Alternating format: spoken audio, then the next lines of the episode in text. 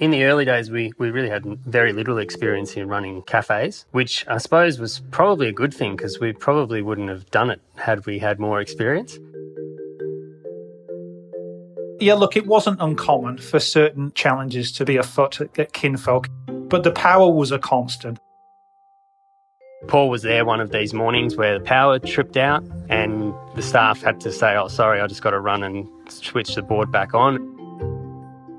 This is the first time I actually came across a social enterprise, and I actually found that quite inspirational. This is Level Up, a podcast produced by LaunchVic, where you'll hear from leading Victorian entrepreneurs and their mentors with the goal of sharing their stories and encouraging you to consider the impact a mentor could have on your personal growth. I'm your host, Adam Jaffrey, and in this podcast, you'll hear from some of the most successful startups in the country and the mentors who've helped them avoid stagnation, scale their businesses, and in today's case, conquer the chaos. What happened was once we started operating, we started plugging things into PowerPoints and tripping the power because we were trying to draw too much power. That's the voice of Jared Briffa. He's the CEO and co founder of Kinfolk.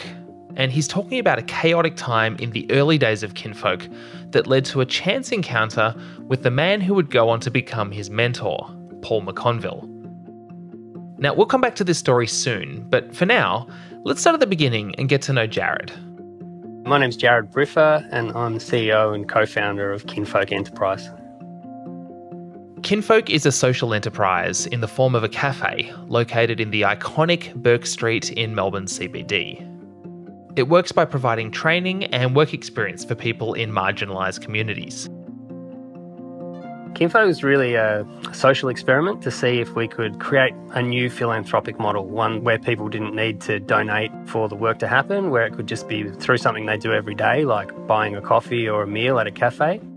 What we didn't realise was that so many people who were facing marginalisation or challenges in the community uh, with social inclusion and things like this would come and put their hand up to volunteer. And so we realised pretty quickly that the biggest impact we were going to make as a business was going to be through the implementation of that training program and helping these people achieve their goals and transition into employment.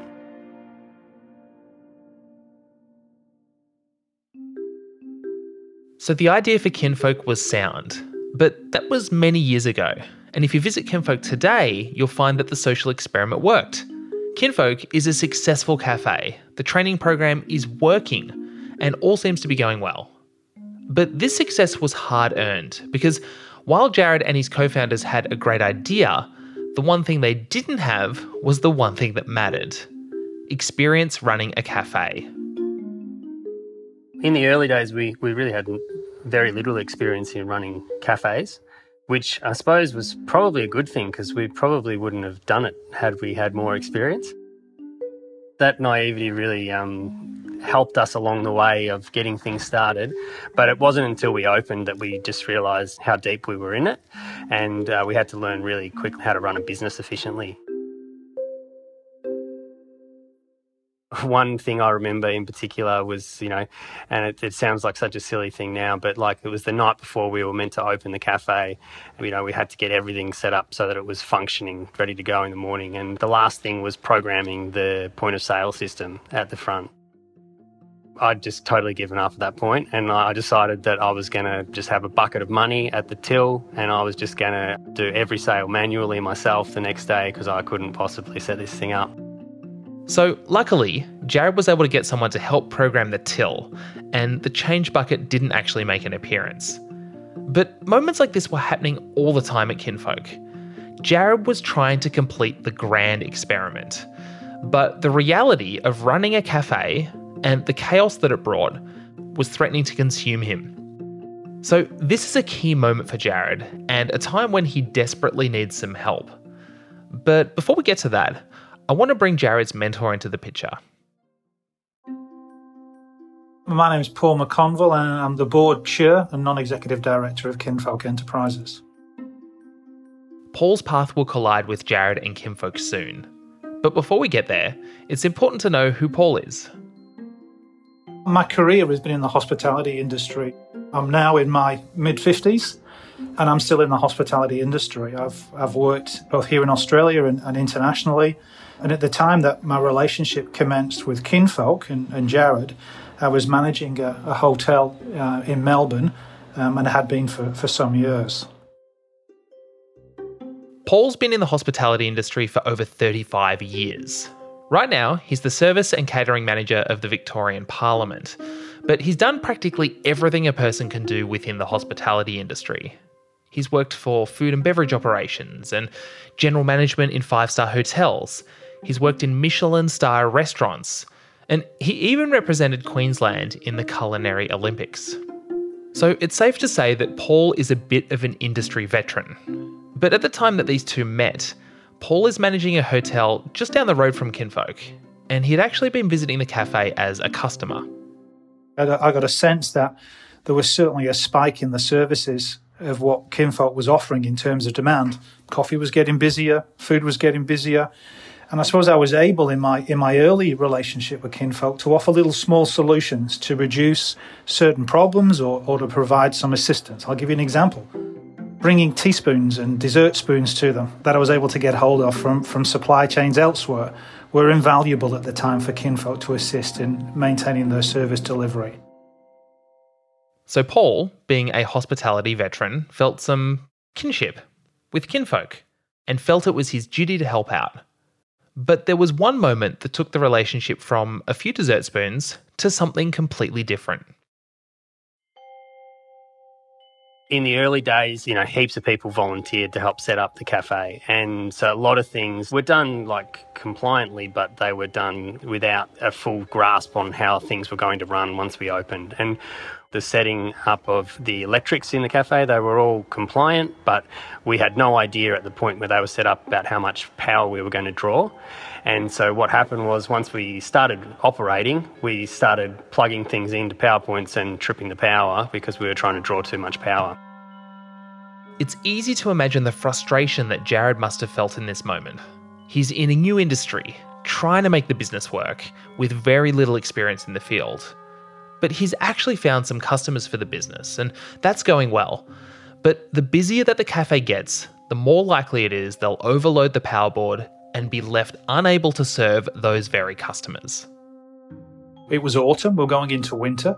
It wasn't uncommon for me to have a coffee most mornings at Kinfolk, and it would have been mid-morning. It would have been anywhere between 10 a.m. and 10:30. I would have wandered out of out of my office and would have gone for a cup of coffee at Kinfolk. And Paul was there one of these mornings where the power tripped out, and the staff had to say, "Oh, sorry, I just got to run and switch the board back on." And I remember walking in that day and I sensed that there was a little bit of pressure and things were a little different. And it was, the power for sure kept going out and the coffee machine wasn't a constant. And I remember asking Jared at the time, what were the challenges he were experiencing? And he told me, he said, because at that time, and he still does affectionately call me Macca, not Paul, Macca, we've got some major problems with the power. And I said, man, what is it? What's confusing you? So he told me, and I made a telephone call to a very good friend of mine still, and he's a he's he's a, he's a Sparky. And I called him and I said, "Mate, what are you doing?" He said, "Well, I'm working on a job at the Grand." I said, "Mate, you and I need a cup of coffee. Bring the truck over. You've got to fix something for me." And over he came, and sure enough, Michael was amazing and uh, was able to get some assistance around the power and at least get some continuity around the devices that were attached to the power. This is an amazing chance encounter. Paul didn't owe anything to Jared or to kinfolk. He was just another customer. And it made me wonder why? Why, out of all the encounters that Paul had, did he decide to step in and help here? You got to remember, putting yourself back in the hospitality industry, and in particular cafes, you know, for every 10 cafes that open, five of them will be closed within the first 12 months. Take another snapshot three or five years later, only two will continue to stand. And everyone was jumping into the hospitality industry, and everybody wanted to be part of it. But Kinfolk came with a significant point of difference. Not only was it offering what every other cafe was offering good coffee, good food and beverage and service, it was offering a very innovative social enterprise model, which I hadn't seen before. I was certainly aware of philanthropy, and I was certainly aware of Rotary and other similar methods, but this is the first time I actually came across a social enterprise. And I actually found that quite inspirational in terms of what the methodology was behind the social enterprise story of Kinfolk. Now, did you notice how Paul called Kinfolk inspirational there? I want you to keep that in your mind because it's important. But before we get to that, I want to finish this story where Paul has helped out Kinfolk with their power issues. I asked Jared what happened next. Paul offered to send down his electrician that he was using at the hotel he was running to have a look at things, and he quickly rejigged things in the board and gave us a bit more power. Paul had then offered to meet with me and have a chat with me about how things were going and this sort of stuff. I think when we started meeting together in those early days, it was probably obvious to Paul that I was a little bit overwhelmed. He had offered to sit with me and meet with me regularly as a mentor and discuss how I was going and and to set some goals. And up until that point, I'd largely been keeping myself accountable, which was super tough at times um, with the uncertainty of the sort of startup hustle that we go through. So, this is interesting. You'll remember from previous episodes that most mentor relationships don't have such a formal starting point. But for Jared and Paul, it all stems from this chance encounter where Paul stepped in and saved the day. And what's extra surprising is that Paul actually made the first move. So after this, Jared took up Paul on his offer and the relationship grew from there. It was really nice to have someone else to meet with weekly who I would fill in on my outcomes between meetings and help me to maintain focus through the you know the most important tasks. Um, knowing that paul would ask you know the following meeting paul was going to ask how did you go with that? Did you get that done? really helped me to maintain my focus on the important things which were often like the bigger things because during the week I'd get stuck in the detail. I'd be I'd be working with staff and things would go wrong and I'd have to constantly put out fires. So it was really easy for these bigger things that were were not screaming at me as much to just sort of let them go. And so that meeting with Paul really helped to maintain focus and build the business. And it wasn't just practical things like dessert spoons and power boards that Paul helped with. It was Paul's overall business acumen and experience running hospitality businesses that really transformed Kinfolk. So much so that Paul would eventually come onto the board of Kinfolk as the chairman. Paul, in his role as chair, has often had to do the right thing in terms of governance of our organisation and ensure that we are financially viable, sustainable, and compliant. Often, the social outcomes that I've wanted to achieve as part of the organisation, they don't always have a plan behind them that is financially viable and sustainable long term. Sometimes we just need to, like when we started, you know, get things moving and work it out as we go. I think there's been several things like that where there's been that positive conflict between Paul and I, where I've sort of come forward with an idea for the social, but it's in conflict to what we're trying to do from a financial perspective in the organisation. The advice has come from the debate of those two standpoints. Feeling comfortable that you can have these hard conversations and you actually welcome them and you want to have them. While this is in conflict to what that other person's trying to achieve with that point, but I still want to have that conversation because I know by having it, we're going to get to a better outcome. So you just heard Jared touch on the social aspect of kinfolk and Paul's impact on it. Now, I want to come back to how Paul mentioned being inspired by kinfolk's social nature, because Paul has taken that inspiration and he's also done something practical with it.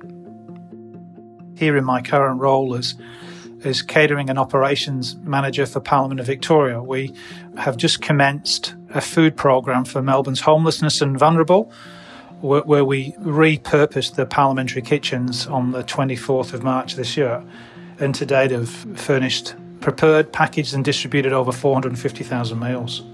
The infrastructure and the personnel and the supply chain networks were already in place, but I needed to make sure that the facility was firstly well governed in terms of was afforded the essential services provision.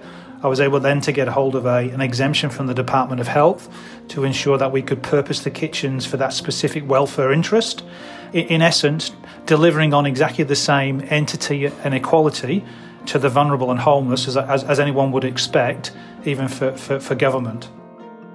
This is a huge achievement, but it's a really big undertaking and not something that Paul actually has to do. So I found myself wondering when it comes to decisions like this, how much has Paul's time with kinfolk affected his outlook?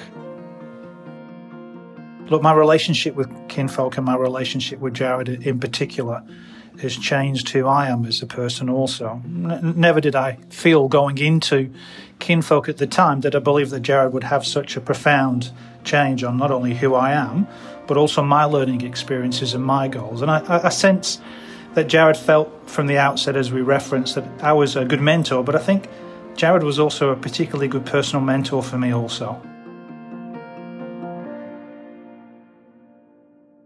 When you consider the impact of a mentor, Paul fits the mold in a very traditional way. He's a more experienced person, passing on knowledge to a less experienced person. Paul is older than Jared, and also, there isn't a problem that Jared can pose him that he doesn't have an answer for. So, with Paul coming to Kinfolk in the very traditional mentor role, I found it fascinating that he says he's gained so much from his time there. I asked Jared how it made him feel to hear this. Yeah, when Paul talks about changing as a person, as I've seen with kinfolk, it's changed all of us. You know, I've changed a lot throughout this whole process with kinfolk. Um, I don't think any of us understood when we were starting kinfolk what we were actually getting into and setting forward in motion. And the experience of kinfolk and working with such a diverse cohort of the community has really helped to broaden my perspective on so many issues and We've both seen firsthand just how much so many marginalised members of the community are capable of, far more than we would have thought prior to kinfolk. But we've also both seen that you can achieve a lot of these outcomes through business. And through running an effective business with the right intentions, you can have some quite profound outcomes, stuff that I just would not have thought was possible 10 years ago. It feels pretty great to know that, that, that I've also had an impact on Paul because he's had a very big one on me. Now, I want to quickly talk about the structure of Paul and Jared's relationship, because it has a very formalised beginning, which is somewhat rare in these types of relationships. You'll remember that Paul sat down with Jared and formally asked if he'd like some help. And unlike other typical mentoring relationships, with Paul being the chairman of the board, he also has a very clearly defined role.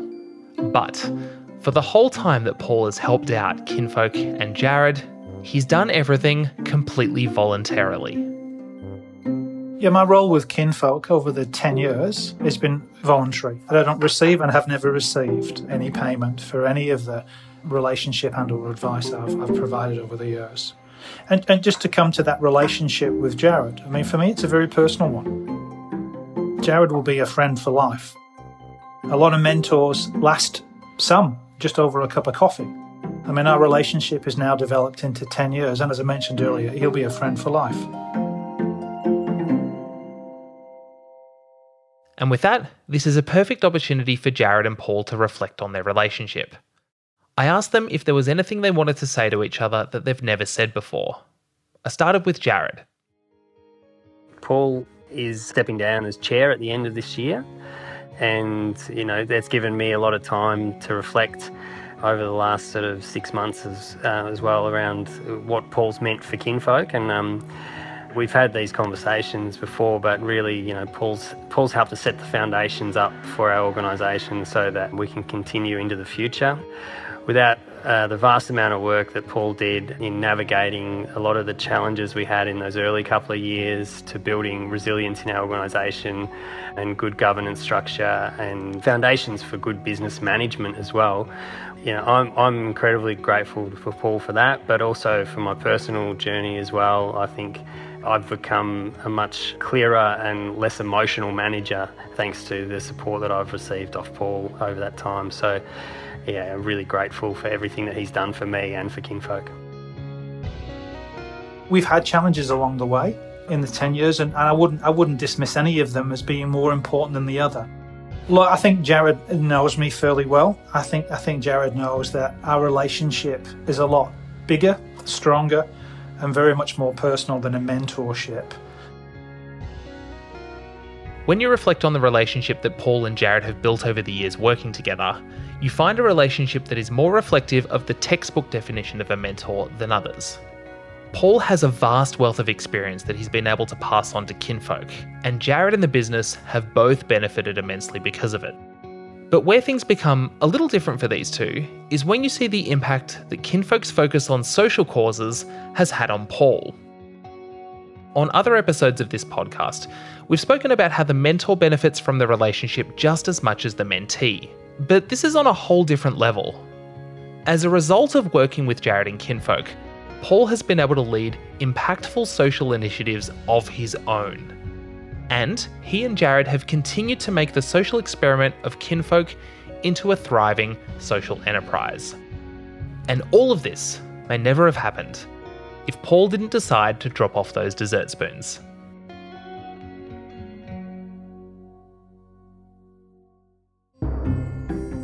You've been listening to Level Up, a show about the personal and professional growth of some great Australian entrepreneurs and startups, and the mentors who've helped them along the way. Level Up is produced by LaunchVic. LaunchVic exists to support the growth of the Victorian startup ecosystem.